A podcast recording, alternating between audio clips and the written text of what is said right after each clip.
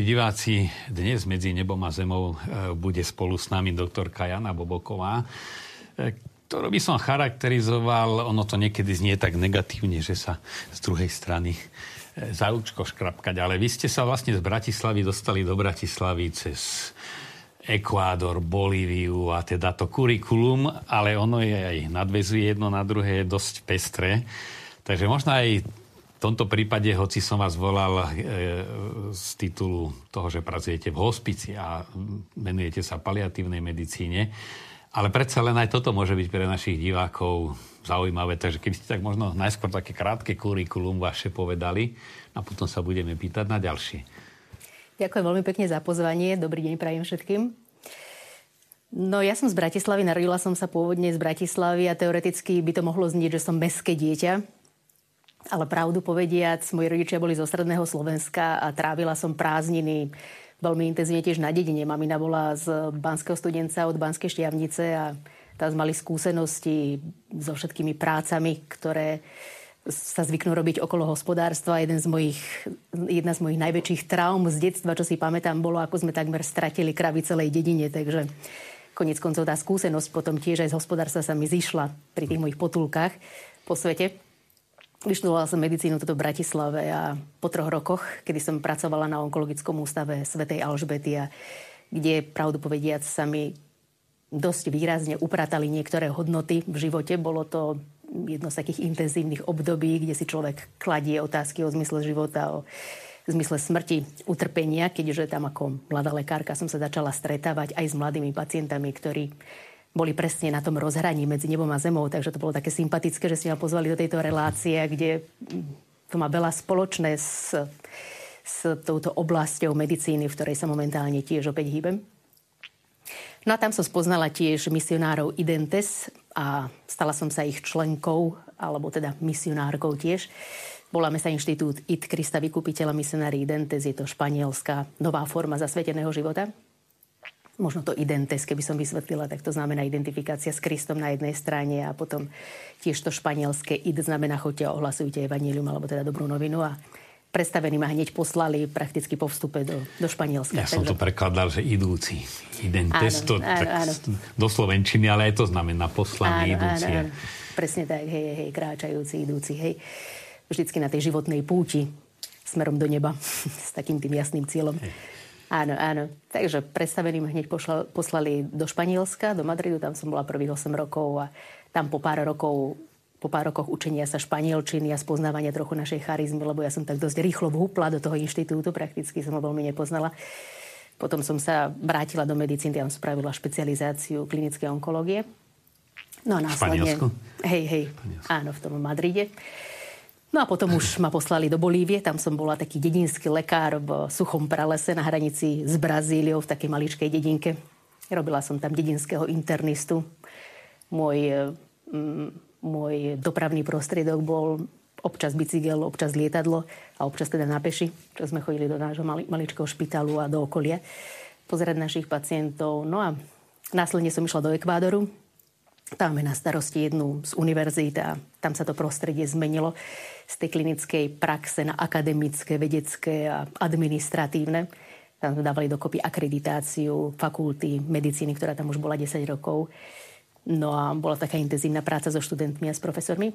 Na posledné dva roky, tam som bola 7 rokov celkovo v Ekvádore, posledné dva roky som sa znovu vrátila do kliniky a tam z ministerstva zdravotníctva ešte spolu s ďalšími dvoma kolegyňami sme rozbiehali už paliatívnu medicínu, teda tam už som sa tak intenzívne začala venovať pacientom v terminálnom štádiu ochorenia, čiže v poslednom štádiu ochorenia onkologického.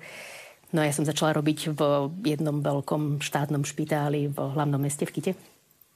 No a tam, tam to boli prvé také veľmi intenzívne skúsenosti so zomieraním, kde za tie dva roky, čo som tam bola, tak som videla, alebo bola som v kontakte veľmi intenzívnom, prakticky takmer s dvoma tisícami rodín a pacientov. No a v 2017 som sa vrátila na Slovensko a mm, tuto som sa zaradila prakticky do rovnakej nemocnice, kde som začínala, do Onkologického ústavu Sv. Alžbety.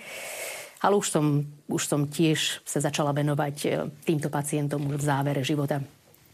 Na jednej strane po tom nemocničnom prostredí, ale špeciálne tým, ktorí chceli ísť domov a chceli sa rozlúčiť s, so zemou na tej svojej ceste v tom domácom prostredí. Takže začala som robiť aj v mobilnom hospici, ktorý je ako mobilná ambulancia, ktorá vie navštevovať ako zdravotné zariadenie pacientov domov. V Slnečnici som začínala a potom, potom následne sme založili nový hospic pre Bratislavu, druhý v tom čase pred tými 4 rokmi v 2018, ktorý sa volá Simeon a tam som doteraz, som vlastne taká predložená ruka onkologického ústavu Sv. Alžbety skrze Simeon pre našich pacientov, aj keď v súčasnosti už fungujeme tiež aj a nás dosť volajú aj z iných nemocníc, špe, špeciálne z, z hematológie z Antolskej. Tuto Takže je to si, Simeonov chválospev, čo my máme v breviári. Teraz prepustíš, pane, svojho služobníka. Ešte tak nehrozí asi, že po toto prídete Simeonovo. No presne, to je jeden z tých e, významov, prečo sa aj voláme Simeon, lebo toto je, toto je taká ašpirácia, aby naši pacienti mohli odísť v pokoji už do toho svojho väčšného domova. Takže je to taký náš osobitný patron aj z tohto dôvodu, hej. E, určite tam teda, keď počujeme Bolívia, Ekvador, tak nám naskočia tie také misionárske, klasické mm. obrazy aj e, z dokumentov z misií.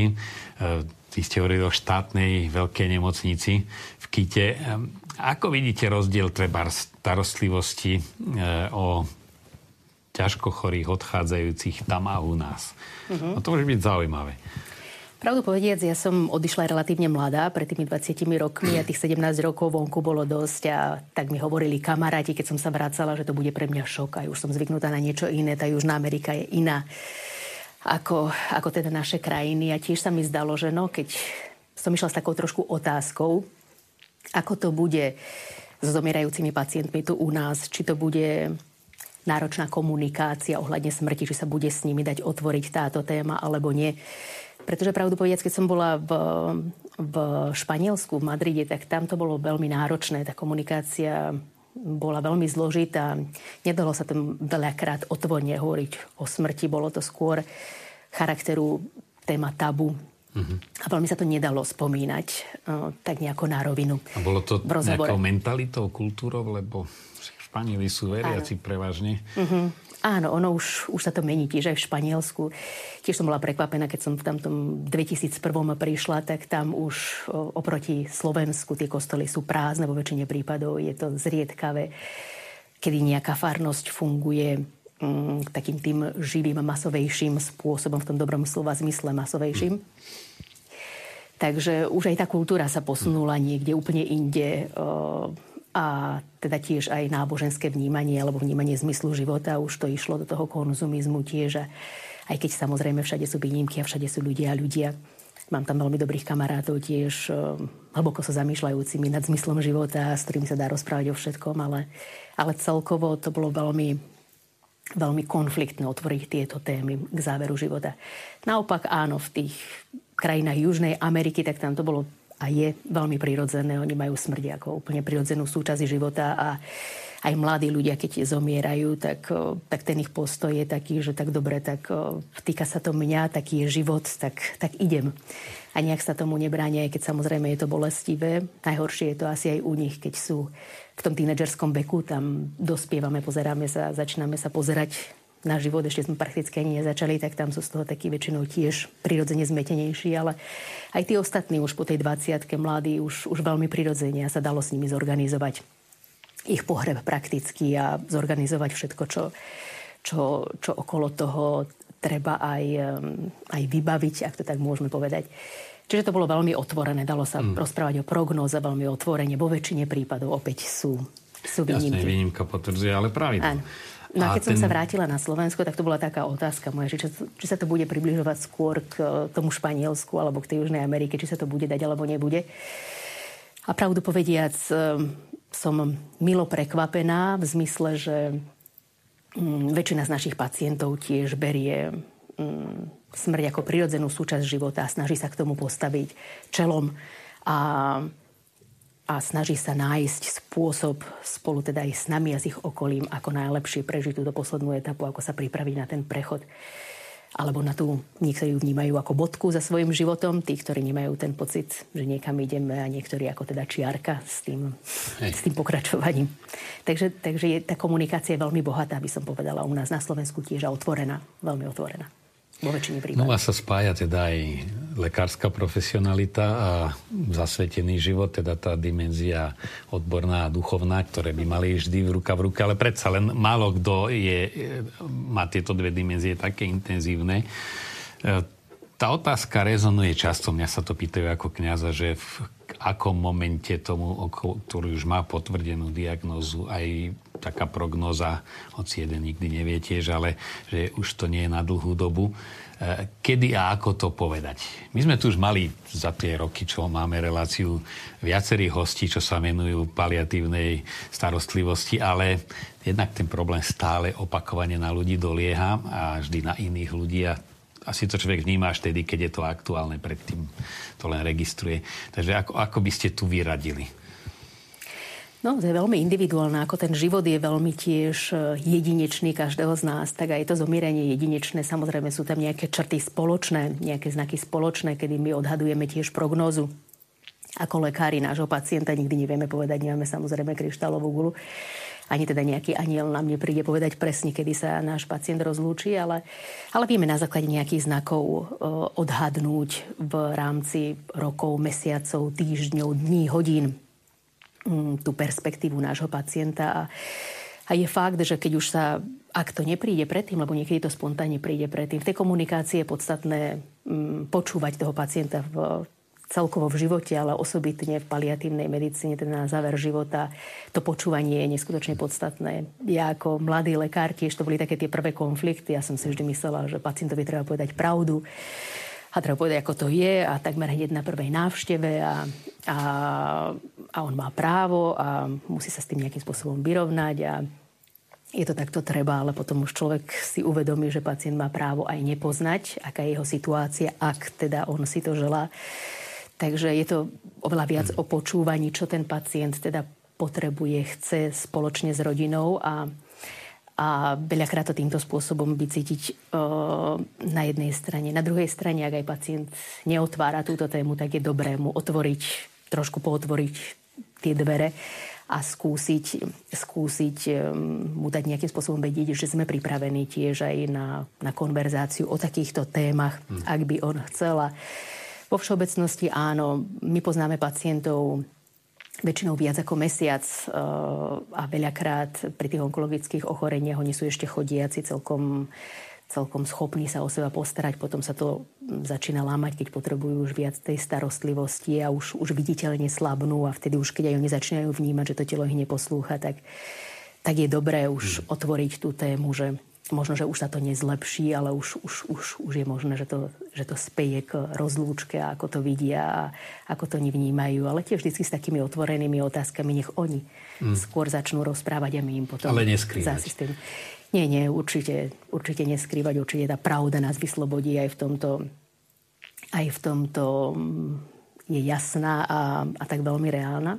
Na druhej strane ale tiež tá komunikácia, tie slova, no potrebujeme inšpiráciu. Áno, je to tiež taký moment tej nepretržitej modlitby, kde človek prosí o tú inšpiráciu a o tú asistenciu Ducha Svetého a všetkých našich anielov, aby, aby tam boli prítomní. to práve a v pravej chvíli. No, presne tak.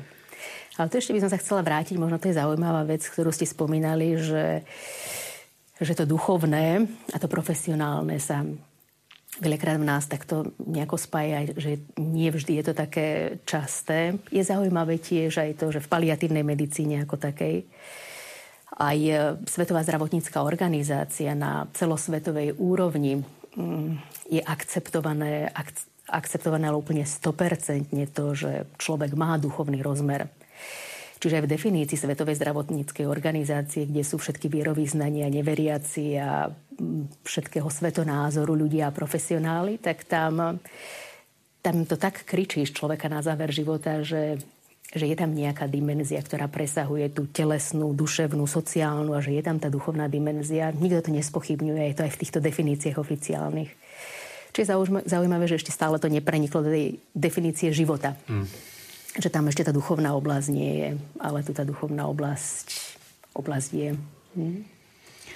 Ehm, o hospicoch sa veľmi veľa, aspoň mám ten dojem, veľmi veľa hovorí, ale keď to zrátame, tak e, nie je ich až tak veľa. Uh-huh. Predsa len ľudí, ktorí sú v tých e, záverečných mesiacoch života alebo potrebujú tú e, starostlivosť a je veľmi veľa. A nájsť, poznám to a nielen v Bratislave, že vôbec nájsť, aby mohli umiestniť niekoho je veľmi ťažké. Uh-huh. Z vášho pohľadu, že ak, aké asi časti našich, tí, ktorí potrebujú alebo by potrebovali, keby mali možnosť a nakoľko je pokrytá už tá potreba? Áno, tá potreba celosvetovo je to problém, lebo ako hovoríte, tá potreba je celosvetovo veľmi veľká. Sú krajiny, ktoré tú potrebu majú lepšie pokrytú a sú krajiny, ktoré horšie, ale nikto ju nemá pokrytú 100%. U nás sa rozvíja už viac ako 20, 20 rokov a, a postupne sa pokrýva to územie Napríklad, čo sa týka detských pacientov, tak e, tamto územie Slovenska je už celkom dobre pokryté tými mobilnými hospicmi, lebo máme zariadenia zdravotné, ktoré asistujú pacientom pri zomieraní v zmysle zlepšenia kvality života a zníženiu utrpenia. To je vlastne cieľ paliatívnej starostlivosti, aby sme zmiernili akékoľvek utrpenie a plus zlepšili tú kvalitu života až k záveru, tak máme tie kamenné hospice, ktoré sú zariadenie, kde pacient je hospitalizovaný a rodina ho chodí navštevovať. Má tam lekár službu, zdravotné sestry a má tam adekvátnu teda starostlivosť. 24 hodín denne v tomto zariadení, no ale potom sú tie mobilné hospice, ktoré chodia k pacientom do domáceho prostredia. No a mm, vtedy sa starajú rodinní príslušníci o nich a lekár, zdravotná sestra sú stále na telefóne, aby, aby, aby mali čokoľvek sa udeje, tú možnosť skonzultovať. Takže tí detskí pacienti už v tej mobilnej zložke už, už to územie je celkom dobre pokryté. Tam v každom kraji je jeden s, s adekvátnym tiež dojazdom, ten mobilný hospic. Čo sa týka dospelých pacientov, tak ten západoslovenský, stredoslovenský kraj na tom oveľa lepšie ako východoslovenský. Tuto v Bratislave už máme tri mobilné hospice v súčasnosti a venujú sa je fakt, že hlavne onkologickým pacientom tie iné diagnózy zriedkavejšie, lebo je tiež fakt, že tí onkologickí pacienti zvyčajne majú také najnáročnejšie odchádzanie oni tých symptómov a ťažkostí aj fyzických, aj iných.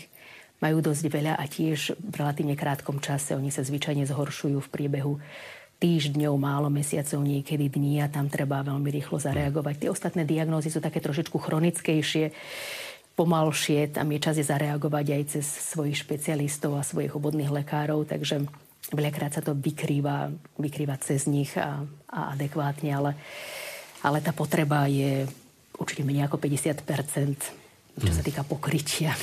A finančná stránka. Všeobecne zaznieva, veď chodím po tých rodinách a No ale my na to nemáme dať do, do hospicu. Uh-huh. Z jednej strany chápem, že tá prevádzka hospicu nie je lacná. Uh-huh. A z druhej strany, e, a to je moja otázka, či tu nehrozí, že e, také kvalitnejšie e, sprevádzanie v tých finálnych štádiách si môžu dovoliť len bohatí. Bohatí, uh-huh. myslím, lepšie finančne situovaní. Áno. Je zaujímavé tiež si uvedomiť, že celosvetovo hospicová starostlivosť e, nie je pokrytá 100% v žiadnej krajine mm, zdravotným poistením. Vždycky to spolufinancovanie je aj cez dary a fungujú ako neziskovky. Väčšina z týchto organizácií e, jeden z hospicov, kamenný hospicov ako zariadenie, ktorý je úplne referenčný a ktorý bol prvý na svete vo Veľkej Británii, hospic svätého Krištofa, tak on z viac ako 50% svojich financií funguje z darov. Čiže u nás to tiež nie je, nie je inak. Tiež čiastočne tie náhrady sú kryté poisťovňou, čiastočne darov. Mne osobne to nevadí a mne sa zdá, že je to aj dobré, pretože starostlivosť o zomierajúceho pacienta je nekonečne ľudská, nekonečne osobná a tam, keby to bolo iba na základe nejakého zaplateného, Hej. priamo nejakej taxy, tak tam by niečo chýbalo tomu tam aj ten dar, ten aspekt darovania sa, aj finančný dar je, je veľmi podstatný, myslím si. No a tiež, čo sa týka nášho mobilného hospicu, tak e, a väčšina mobilných hospicov nefunguje na základe tax, ale na základe dobrovoľných ešte raz príspevkov. Čiže tiež, ak rodina chce a môže prispieť, tak prispieje, ak nie, tak vôbec nevadí. Čiže tá starostlivosť je bezplatná. Ale je fakt, že ten mobilný hospic vyžaduje mm, vyžaduje prítomnosť rodiny, aby sa o pacienta starala, mm, ale ktorá je teda adekvátne zaučená a tiež zdravotnícky pracovník je veľmi po ruke tých 24 hodín denne, čiže oni majú tú istotu, že vždy sa môžu na, na niekoho obrátiť a, a rodinní príslušníci sú neskutočne šikovní, um, aj tí, čo nemajú žiadne zdravotné vzdelanie, tak sa naučia veľmi komplexné sesterské úkony.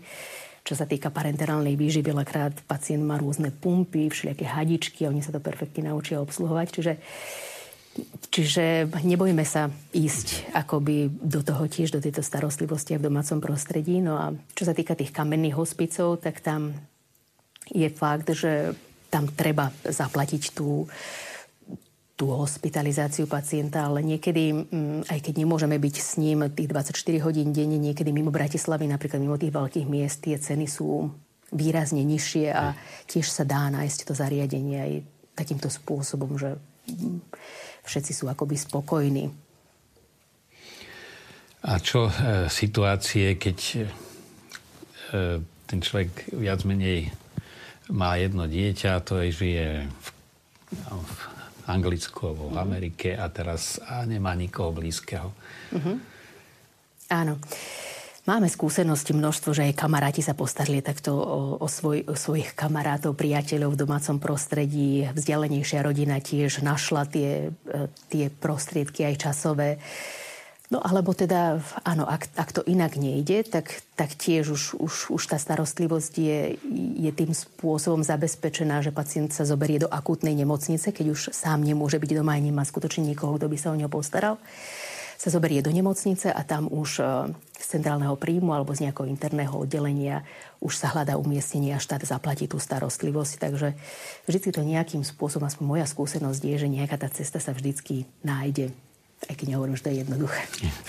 No lebo tak sú to často také aj rodinné traumy a zvažovanie. A tu je aj tá otázka, ktoré smerujem, že kde, kde viac menej, nedá sa to povedať presne, ale je tá hranica, keď už rodina nevládze sa postarať a treba, a už nemyslí len do hospicu, niekedy do nemocnice, ale proste už ne, nevládze poskytnúť doma tie služby, ktoré, ktoré ten človek potrebuje. Uh-huh. Že čo vtedy robiť? Čo vtedy, a kde aj teda, lebo mnohí sa snažia do krajnosti a len aby, ja neviem, ten človek má túžbu, a to ste aj vy spomínali, že je ich tých 80%, ktorí túžia zomrieť doma a zase už je to neudržateľné pre tých príbuzných. Nielen, e, ja neviem, časovo a finančne, ale aj, že nedokážu tie služby poskytnúť, ale zase táto váha, no keď ho dáme, požije o mesiac dlhšie, niekto spovie, no keď ho dáme do hospicu alebo tú matku, tak tam zomrie do troch týždňov a uh-huh. keď, ho, keď ju presadia do iného prostredia. Že ako toto zvládať? Áno. Moja skúsenosť je taká, že veľmi pomáha rodine, alebo to, čo veľmi ich unavuje, je taká tá neistota, že keď sa člo, taký ten stres pochádzajúci z neistoty, keď nevedia, na koho sa majú obrátiť, keď sa čosi s pacientom deje.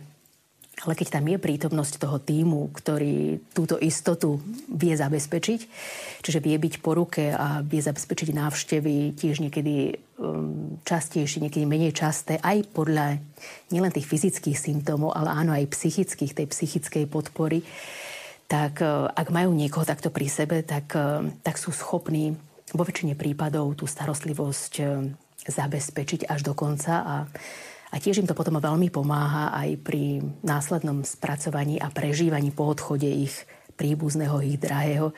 Im pomáha tiež veľmi to vedomie, že že sa rozlúčil v tom domácom prostredí, ktoré je teda najprirodzenejšie, tak ako to veľakrát chcel. Takže tam sú rôzne motivácie, ktoré sa hľadajú a ktoré nám môžu dať takú tú silu. Ale samozrejme, ak je iba jeden človek, ako ten, ktorý sa stará o, o, o svojho príbuzného a je to viac ako niekoľko týždňov, tak, tak je to fyzicky nezvládnutelné. No a tak vtedy už sa hľadajú tie zariadenia, ktoré vo väčšine prípadov sú cez sociálne sestry a sa dajú tiež vybaviť rôzne zľavy veľakrát kde ak to nejde finančne zabezpečiť, tak...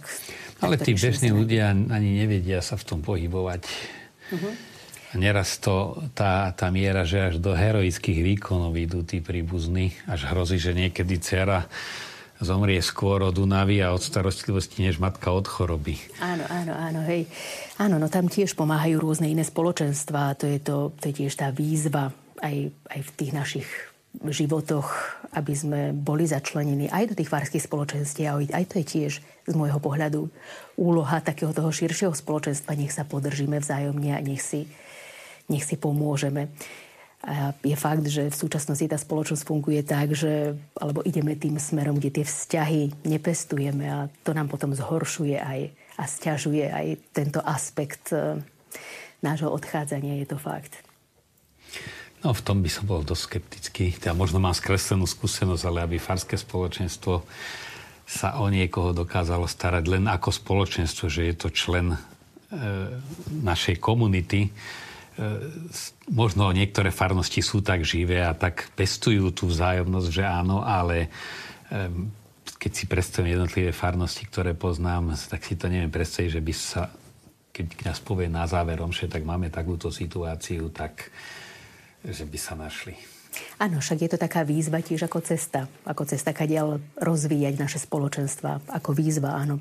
Nachádzame sa v nejakej konkrétnej situácii, kde, kde máme množstvo vecí, ktoré máme aj šancu vylepšiť a je to tiež jedna z takých tých pozvánok na to, že potrebujeme zintenzívniť tie naše vzťahy a, a, a tie naše priateľstva aj, aj z tohto dôvodu veľmi praktického v našom živote, ale áno, ako hovoríte, veľakrát to nejde.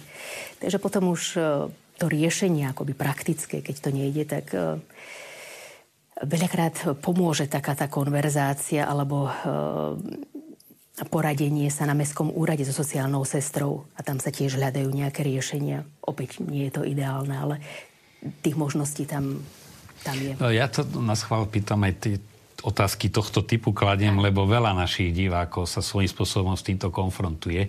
A možno len také pozbudenie, táto, tieto vaše posledné vety, že obráte sa na tú sociálnu sestru. Ano. alebo na toho pracovníka, ktorý má na starosti. E, mnohí ani ich, ich to nenapadne, že existuje také niečo, takže chceme aj touto cestou ano. pozbudiť a ukázať určité smerovanie. Uh-huh. Určite, hej, ten mestský úrad má množstvo oddelení a jedno z nich je toto presne na toto určené a v rámci tých našich odporúčení mm, je aj toto vždycky. No potom, eh, ako kniaza ma zaujíma váš pohľad na, eh, na tú duchovnú dimenziu a to eh, priebeh choroby a sviatosti. Zmierenie, Eucharistia a pomazanie chorých. Mm-hmm.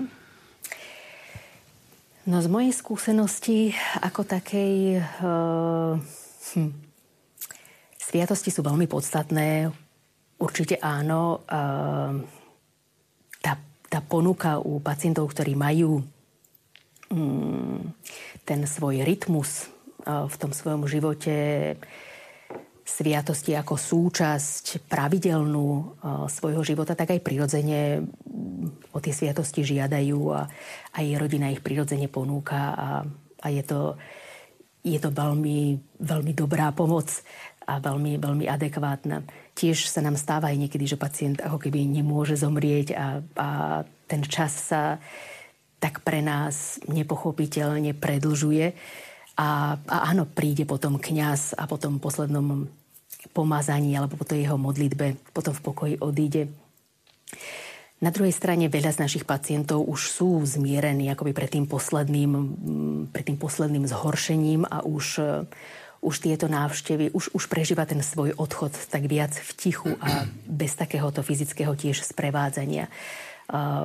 Vyslovenie sviatostného, kňažského.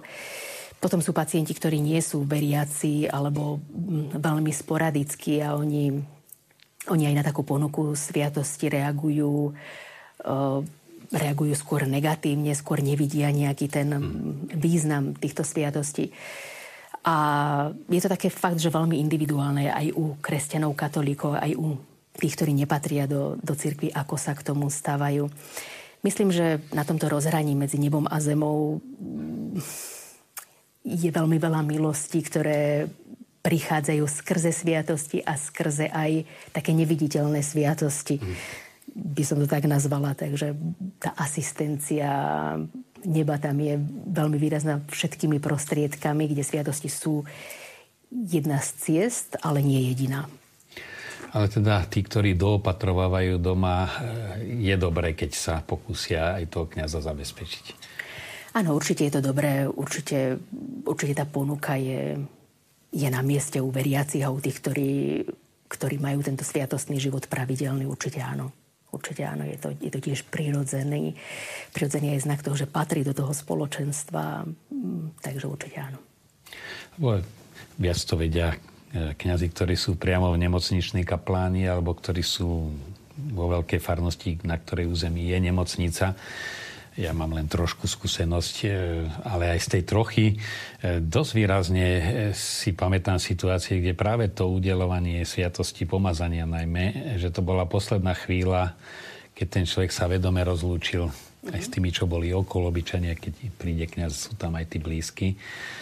A neraz potom už zatvoril oči a viac menej odišiel, že niektorí sa boja, keď príde kňaz, už sa naláka, že to je koniec, ale to taká, je to také až majestátne, keď ten, o ktorom už myslia, že je takmer v kóme, alebo už nevníma a zrazu si udelíte sviatosť on sa pozrie, usmeje a to je niečo silné. Áno, áno, bývajú určite aj takéto veľmi konkrétne skúsenosti, hej. Tiež máme takú skúsenosť, kde každé odchádzanie je veľmi jedinečné u každého a nikdy nevieme povedať presne, ako to bude prebiehať. Tiež sme mali pacientku, ktorá už bola v domácom prostredí uh, už dva dni vlastne v kóme, už sa nepreberala tá pravdepodobnosť, že už sa preberie, bola prakticky nulová. A, a zrazu len otvorila oči, pozrela sa na svojich dvoch synov, ktorých mala pred sebou ich čo napadlo, tak i napadlo ponúknuť jej vodu, či sa nechce napiť. Hovoria, mami, nechceš sa napiť? Ona veľmi jasne povedala, ja už pijem len šampanské. No zatvorila oči a za pár hodín zomrela, takže s úsmevom na tvári tiež, takže to už bolo také tiež, taký ten predobraz tej nebeskej hostiny, akoby. Už a často otázka je, že keď už je človek e, naozaj desi pred komou, ťažko to rozlíšiť, že či len hlboko spí, alebo, e, alebo títo odchádzajúci, nakoľko vnímajú prítomnosť svojich blízkych. O to sa často o tom hovorí. Či tá matka ešte ma vnímala. Mnohí prídu z ďaleka, keď sa dozvedia, že ja neviem, rodič už je to ťažko, ťažký stav s ním Vnímal ma, nevnímal ma? Uh-huh. Akú máte skúsenosť? No, ako môj pocit e, aj z takej tej životnej filozofie, že áno, verím v ten duchovný život. A teda v iné zmysly ako tie telesné, tak aj to, čo my zvyčajne vysvetľujeme pacientom, aj tí, ktorí nie sú veriaci, lebo aj tak nikto nemá 100% skúseno, 100% istotu, že za tým ani ten neveriaci, že za, tý, za tou smrťou nič nie je a že niečo iné ako tie bežné zmysly skutočne nemáme. Takže áno, to vysvetlenie pre všetkých a všetci všetci s tým aj počítajú, že keď zasínajú tie telesné zmysly, tak veľmi pravdepodobne sa tam zobudzajú iné zmysly, takže to vnímanie je tam veľmi, veľmi dobré až do konca a po konci tiež koniec koncov. Takže áno, celá tá komunikácia s našimi pacientami je vždycky ako keby nás vnímali úplne hm. kompletne. Že, keď odpovedať áno. už nevedia. A hlavne v ich prítomnosti hovoriť to, čo teda o čom, čo chceme, aby, alebo mo, čo by sme mohli hovoriť, aj keby ten človek vnímal. Áno, určite, ako keby bol úplne pri vedomí, úplne pri, pri tisícpercentných zmysloch.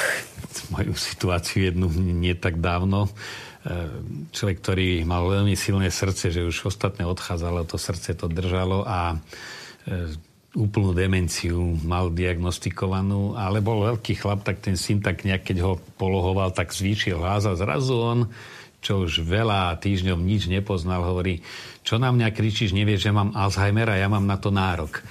Že úplne súvisle presne a oči otváram. Hej, hej, hej, sú, sú rôzne prekvapivé situácie. Ten život eh, vôbec nie je nalinkovaný a predpovedateľný. Je veľmi tvorivý, veľmi prekvapujúci. No to je zaujímavá tá skúsenosť e, života. Samozrejme, na to boli aj tie podmienky, kedy si priaznivejšie sa zomrialo len doma na malé výnimke, že tí ľudia sa zišli modliť pri zomierajúcom. Uh-huh.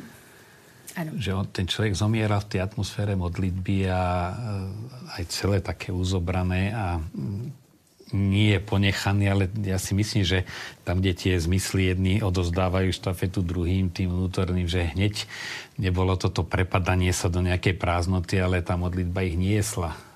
Určite, áno, určite áno. To prepojenie medzi nebom a zemou touto formou je, je, je nádherné. Mhm. Jednu tiež takú ešte z, z toho Španielska, jednu takú skúsenosť. Jeden mladý chlapec nám zomieral, 18-ročný na oddelení, toto bolo na oddelení v nemocnici. A u neho to bolo tak, že ja som mala akurát službu v tú poslednú noc, tak ešte som, som bola pri ňom, lebo ho brucho bolelo, sme sa trošku rozprávali, on sa ma pýtal, či už zomiera. Tak sme sa o tom rozprávali, že už, už sa blíži ten moment odchodu veľmi pravdepodobne. No a on v tú noc zomrel a mamina samozrejme to veľmi ťažko niesla. Ona bola tam s ním a tiež ešte tak ťažko príjmala aj, aj tú konverzáciu a dialog o, o smrti a zomieraní. Tak ešte nechcela tiež, aby sme sa o tom rozprávali. No a potom on za pár hodín je zrazu len hovorí, mami, mami, mám ťa veľmi rád, ale už musím ísť. Akože úplne tiež pri plnom vedomí, mm. jasným, jasným hlasom a ona sa ho pýta, kam musíš ísť. A on jej hovorí, že už pre mňa idú. Mm. A ona sa ho pýta, že kto? A hovorí, že Ježiš a babka. akože krásne, nádherné. On už teda kontemploval vlastne už ten dru, tú druhú stranu. Bolo mu tak daná tá milosť, že mohol sprostredkovať, čo už vidí na druhej strane a za chvíľu vydýchol. Takže je množstvo tých skúseností. Hej. Ďalšia taká oblasť je tu tí, ktorí toho odchádzajúceho sprevádzajú. A nemusí to byť len ozaj tie finálne štády, ale aj dlhodobá choroba alebo demencia a taká prirodzená poradňa, ktorú zakúšam, sú naše programy, teda našej televízie v Nimnici, kde chodia prevažne starší ľudia, lebo je to spojené aj s terapiami e, kúpeľnými a plus máme duchovný program a je to vždy také objavné, lebo medzi nimi sedávam aj pri ráňajkách, teda celkovej jedálni, že keď tá jedna účastníčka zistí, keď sa zarozpráva, že to nie, nie len ja mám taký problém, Že to je úplne bežné, že aj jej manžel takisto zabúda, takisto mu všetko schovávajú a takisto mu všetko kradnú. A, a, a to je silná terapia, že oni sa len vyrozprávajú a zistia, že však to je, to je jav. A moja otázka teda aj k tomu smeruje, že e, kde, okrem Nimnice, e, takto by sa ľudia im, aby sme im, či im vieme poradiť a ponúknuť niečo, že na koho by sa mali obrátiť, keď, ja neviem, sa ocitnú v takejto situácii, nevedia, čo robiť. Mm-hmm. Áno, áno, hej, to, to zdieľanie a presne to vzájomné. Aj, aj rady, lebo tam je jednak si vedomím, že to je fakt a nie je to niečo, hlavne keď tá demencia prichádza v tých vlnách, že po istú chvíľu je to normálne reagovanie, istú už je to akoby niekto úplne iný a veľmi zlý človek a teraz čo s tým? Áno, áno. Je pravda, že moja skúsenosť je v prvom rade s onkologickými pacientami a je to, je to veľká skupina odchádzajúcich pacientov. Ja nemám skúsenosti s chronickými pacientami takéhoto typu, ktoré, ktorí roky sa zhoršujú a roky sa treba o, o nich starať. Je to veľmi malá, mm, malá skúsenosť, ktorá sa k nám dostáva, takže tam myslím si, ale nemám ešte raz ani nejaké konkrétne informácie, ale myslím si, že existujú nejaké, ako je Liga proti rakovine, tak budú mať zrejme aj, aj, aj nejaké skupiny, tiež Alzheimeroví pacienti a iní chronickí pacienti. Takže myslím, že netreba sa báť a hľadať tieto skupiny, pretože presne už len toto zdieľanie len v úvodzovkách je, je niečo, čo nám dá obrovské množstvo energie a povzbudenia pri, pri nesení si týchto krížov veľmi konkrétnych. Takže mm, tak ako Liga proti rakovine nám veľmi pomáha, tiež veľmi rôznorodo, tak, tak treba pohľadať. Ešte jedna téma. E, odchádzajúci, ktorí teda sú aj malé deti, ktoré, ja neviem, onkologickí pacienti, alebo aj teda mladí, zdrav, teda produktívnom veku, ale predsa len štatisticky asi je najviac tých, ktorí sú už, ktorí majú vnúčata, na to smerujem, že dnes je taký ten trend skrývať pred malými deťmi chorobu, odchádzanie, smrť. Argument niekedy je, nech si toho detka pamätá ako živého. Ale že tie deti vôbec sa prirodzene nekonfrontujú so smrťou. My sme ako ministranti chodili od, od druháčika pekne s pánom Farárom zaopatrovať a ja spätne si vedujem, ako to bolo cenné, že prirodzene byť pri zomiarajúcom je ako je jedna zo súčastí života. A teraz akoby potom taká trauma narastá. Skrývame to. Ako povedať, že tá babka už nie je? Uh-huh. Čo by ste k tomu poradili? Áno, ako vy hovoríte, že že ten základ vo všetkom je tá prírodzenosť. A niekto múdry povedal, že všetci sa rodíme s jednou smrteľnou chorobou a tá smrteľná choroba sa volá život. Čiže tá smrť je úplne integrálnym, najintegrálnejším najintegrálnejšou časťou nášho života, takže to prirodzené je sa s ňou stretávať a rovnako aj pre deti. A tiež e, ako deti istým spôsobom kopírujú správanie svojich rodičov, sa, sa učia od nich úplne vo všetkom a vnímajú veľmi citlivo postoje a reakcie svojich rodičov, tak to je aj pri zomieraní, keď, keď ten rodič alebo ten dospelý to vníma ako prirodzenú súčasť, ako niečo zmysluplné a istým spôsobom nádherné, aj keď bolestivé, tak to dieťa to vníma a, a má byť toho súčasťou. Čiže, čiže určite deťom pomôžeme mm, veľmi tým, že ich nevyčleníme ani z, ani z, ani z tohto obdobia nášho života. Tak ja by som hľadám takú myšlienku na záver, že život je síce tá diagnóza, život je smrteľná, ale zase aj ten život vždy výťazí nad smrťou. Mm-hmm. A nielen v rámci veľkonočného Kristovho tajomstva, ale aj nás samých. Takže ja vám ďakujem za podelenie sa o skúsenosti, ktoré, ako som už aj povedal, pre našich divákov sú stále aktuálne, aj keď možno už tá téma rezonovala rôzne, ale vždy ten nový pohľad, noví ďalší ľudia, ktorí sú akútne teraz v tých podmienkach, takže sme im trošku pomohli. No a prajem vám veľa aj síl, aj požehnania do vašej konkrétnej služby. Ďakujem pekne. Ďakujem veľmi pekne rovnako.